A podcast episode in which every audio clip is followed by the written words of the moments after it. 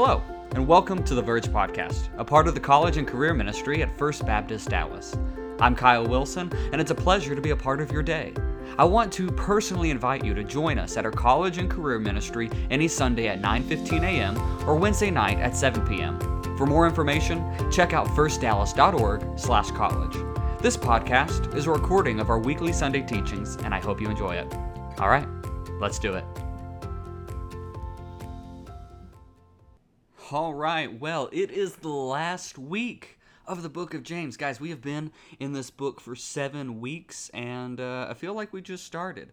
Uh, it's been an incredible journey to walk through this book with you all. Um, and I, I, would just like to say at the outset that uh, me writing this and me being able to go through this with you guys, I mean, the book of James, it, it is so applicable, so convicting. I mean, every time that I was writing and preparing uh, for each week, uh, I felt the Lord convicting me of several things in my own life, and so um, I'm I'm glad and honored to have been able to go through this journey with you guys. So let's just finish it up. Uh, let's go through this intro one last time. I bet by now you guys are able to say it with me, but let's go ahead and do it. The Book of James. It was written by the half brother of Jesus. Uh, he became the leader of the church in Jerusalem, which is this first Christian community that appeared. Uh, Peter, who helped start it, he was leading it, but then he went off to start new churches. And so James steps into the role as pastor, as leader. And he was there in leadership for 20 years, where he was able to guide the church through famine, poverty, persecution. And really, this book is a legacy of his wisdom. Uh, a couple things that we've noted each and every week as we've gone through this is that first, while this is technically an epistle or a letter, uh, it's not like Paul's letters to the churches where he is addressing a specific issue within their community, but rather, as we see in chapter 1, he's writing to what he calls the 12 tribes in dispersion, which is this group of believers in the Jerusalem church that have scattered out after the stoning of Stephen.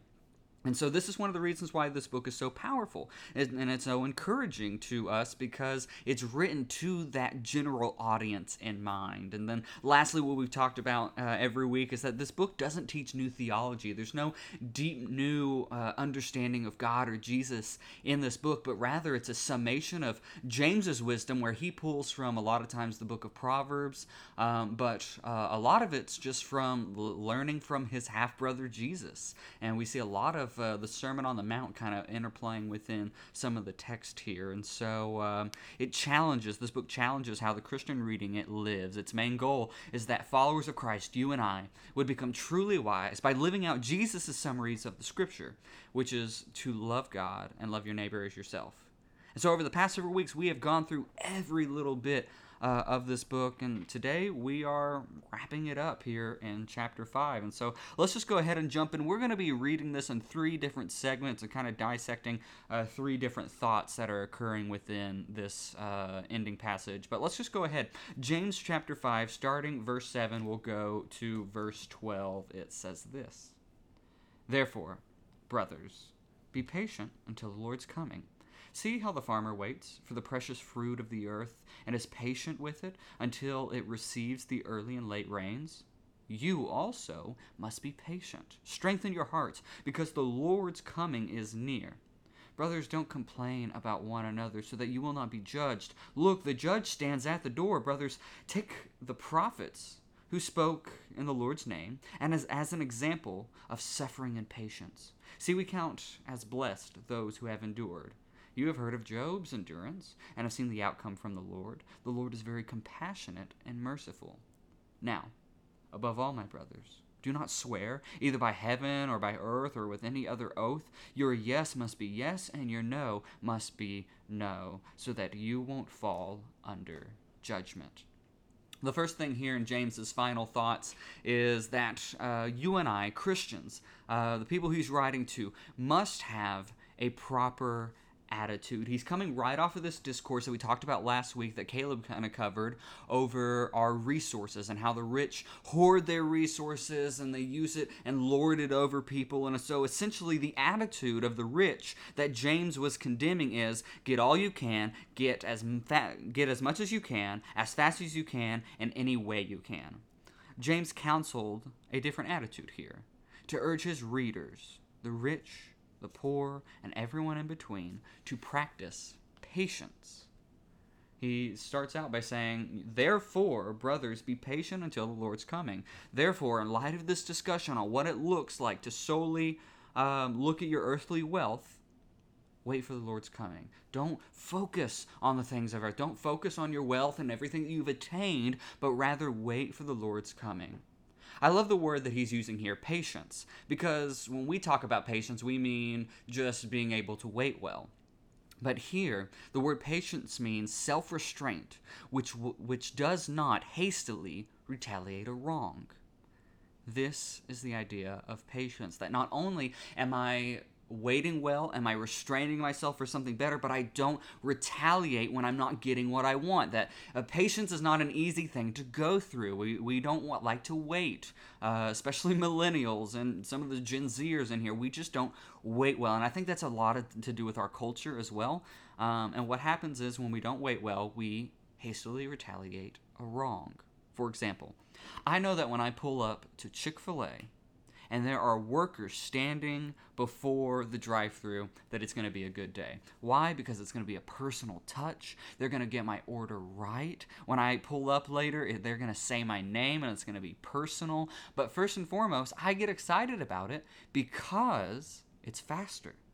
Uh, you know, not only do we just have one lane at Chick fil A, we have two lanes at many Chick fil A's now. And then not only do we have two lanes at Chick fil A, I have people waiting on me before I even get to the place where I'm usually supposed to order. It's going to come out fast. And when I drive up and that's not happening, I get frustrated and I feel entitled because I want my waffle fries and I want them fast. And this is where this sense of entitlement begins to fuel the necessary feeling of retaliating a wrong, treating people badly, being frustrated. It's not that we just don't have the ability to wait well, but when we wait, we do retaliate a wrong. Here's another example. Have you ever been put on hold for longer than you believe is necessary? And then when the person comes back on the line, you feel the need to talk down to them.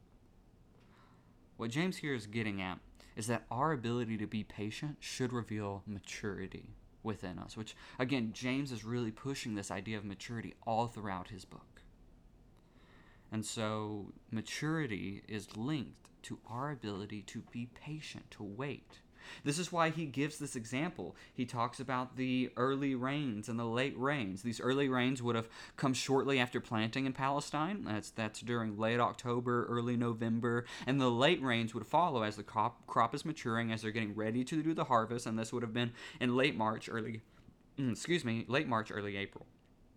James here is making a point. The Christian life is not primarily about the benefits or the fruit.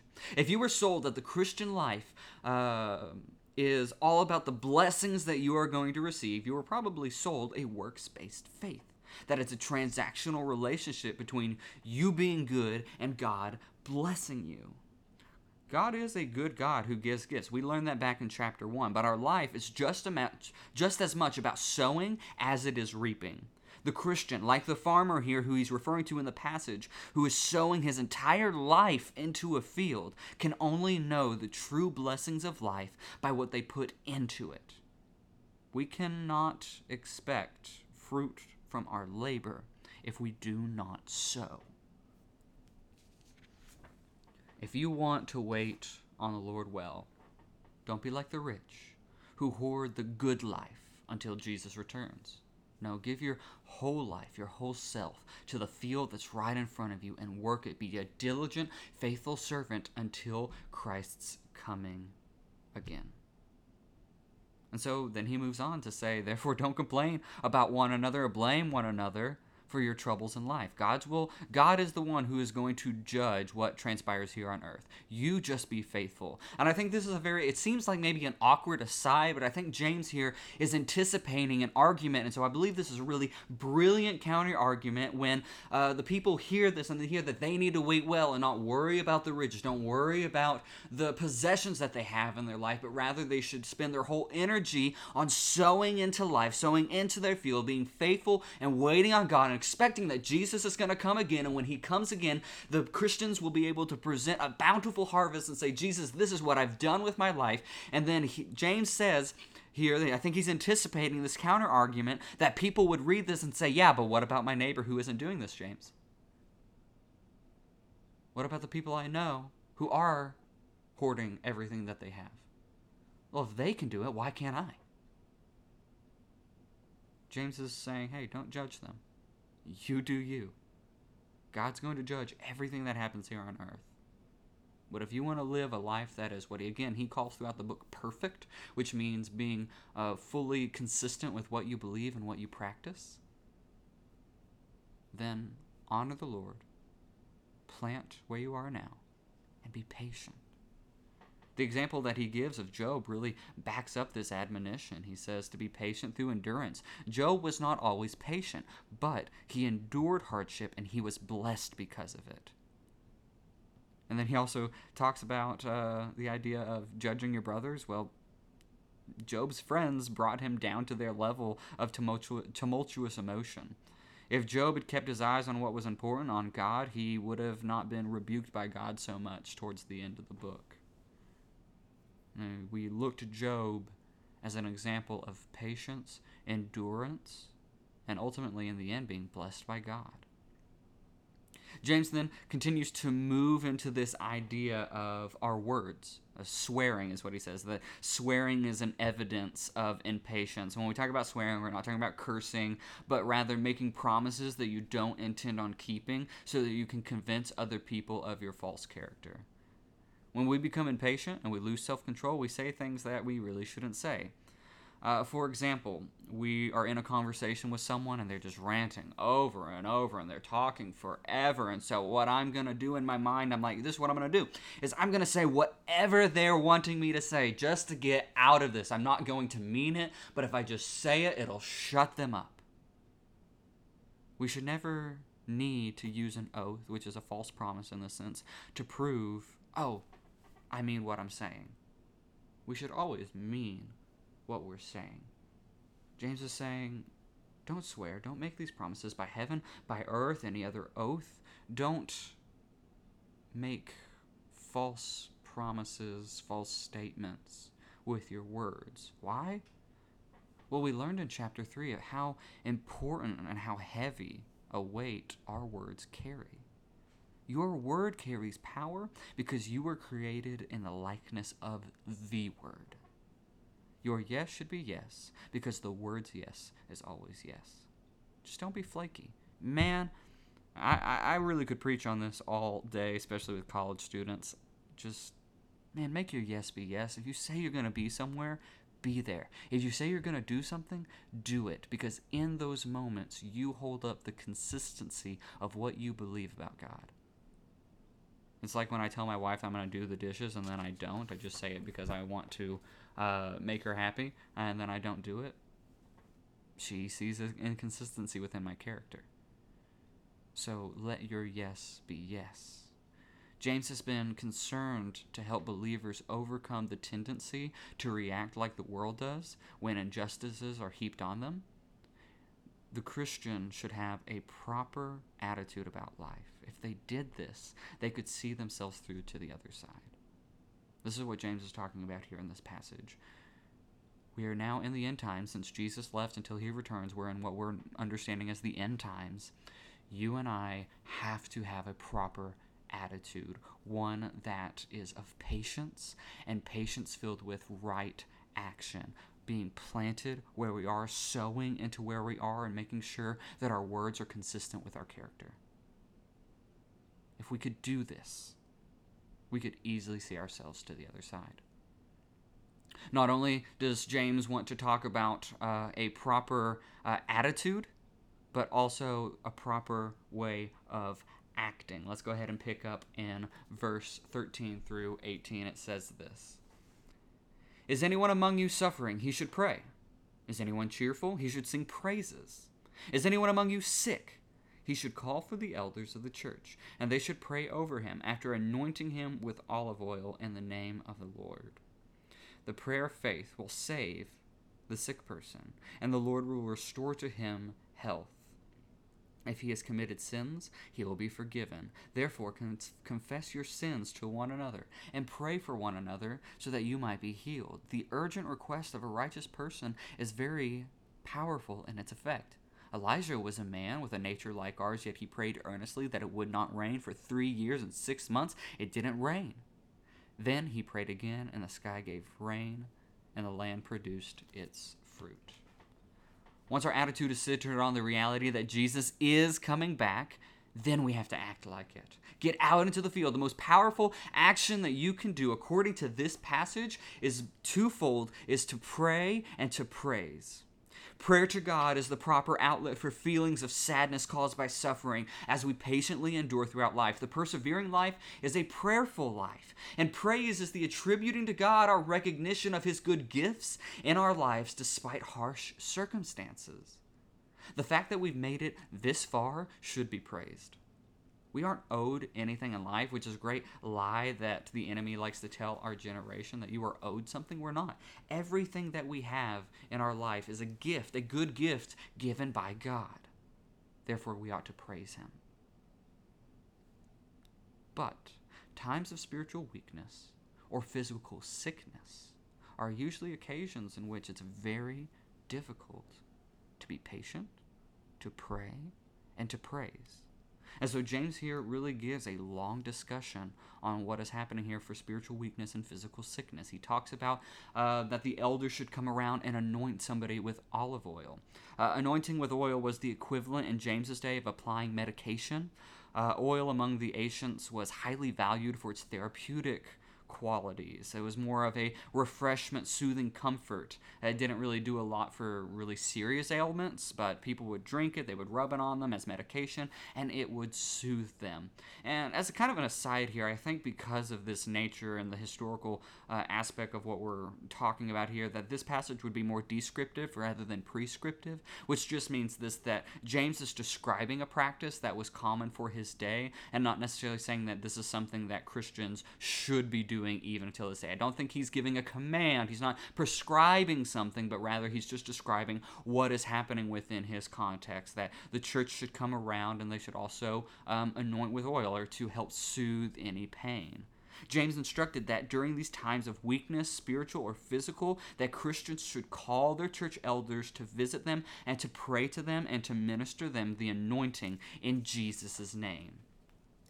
And uh, prayer here is the more significant of the two ministries performed by the elders.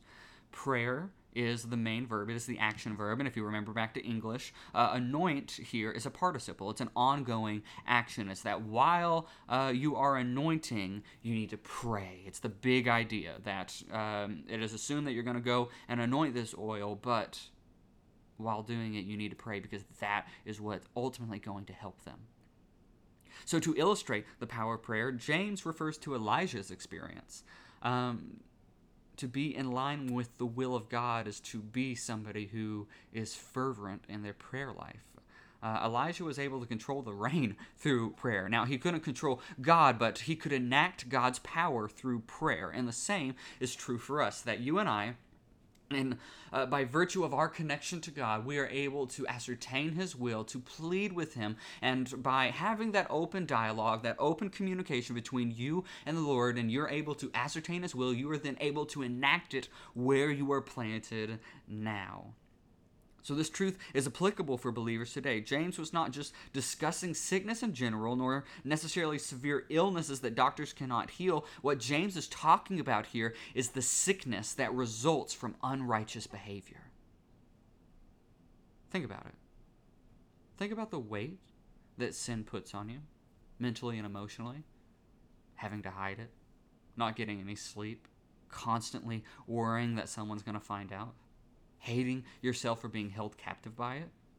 James realizes that there can be healing when the church prays for these people and they find healing through confession. Actually, dozens of studies have shown that active confession uh, is linked to less stress, improved sleep, and better cardiovascular function.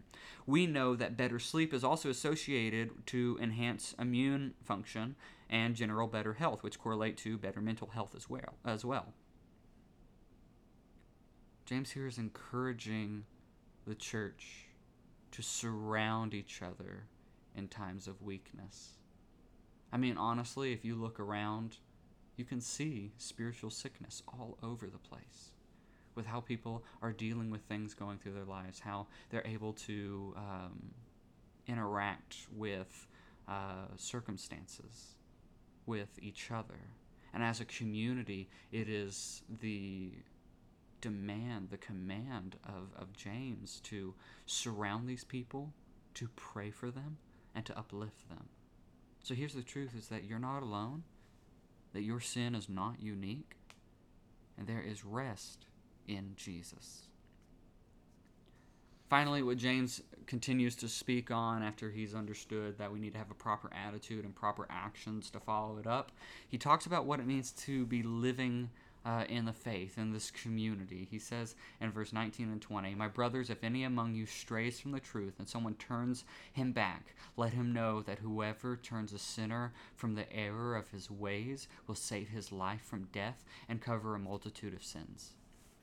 So James is concluding by explaining how a brother who has erred could return to the fellowship of God and resume living by faith. Um, this is not talking about a loss of salvation, but how to help our brothers and sisters out when they get off track. And we all get off track when we're just going through life and then we start leaning too much on ourselves rather than leaning on God and we just start living like the world. And so James here says, bring them back, surround them, bring them back, help them get back on track. And when we do, he says, that we save their life from death and cover a multitude of sins. And this description of forgiveness harks back to an Old Testament usage where the biblical writers described sins as covered when they were forgiven. This would have been understandable for James because he's a Jewish believer writing to other Jews. And so the idea here is that when we walk through life with one another, and again, remember his audience is scattered. And so we have the benefit that they, they don't even have. But when we walk through this life together, we keep each other out of the fire. When we stray, we keep each other in check. And in doing so, we save each other's lives from a hardened heart, which is death, and then protect each other's integrity and relationship with God, which is the covering of sins. When you're looking to be in community with people, you want to be looking for people who are going to save you from a hard heart against the Spirit and protect your integrity and your relationship with God. And so, what do we do? Well, we're done with the book of James, that's what, but uh, really, what we talked about today can be summed up with this Do you really want to become truly wise? and live in a way where you love God and you love others, then, as you wait on the Lord, live a life that's centered in Him. And in doing so, you will love Him as you also serve others. Whatever truth you hear, put it into practice. When you treat, you need to treat everyone as Jesus has treated you.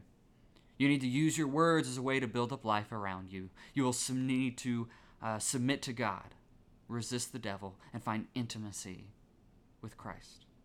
You need to recognize that what you have is not yours, but a resource for God to use. And you need to carry one another as you work in the field around you. And that is the book of James.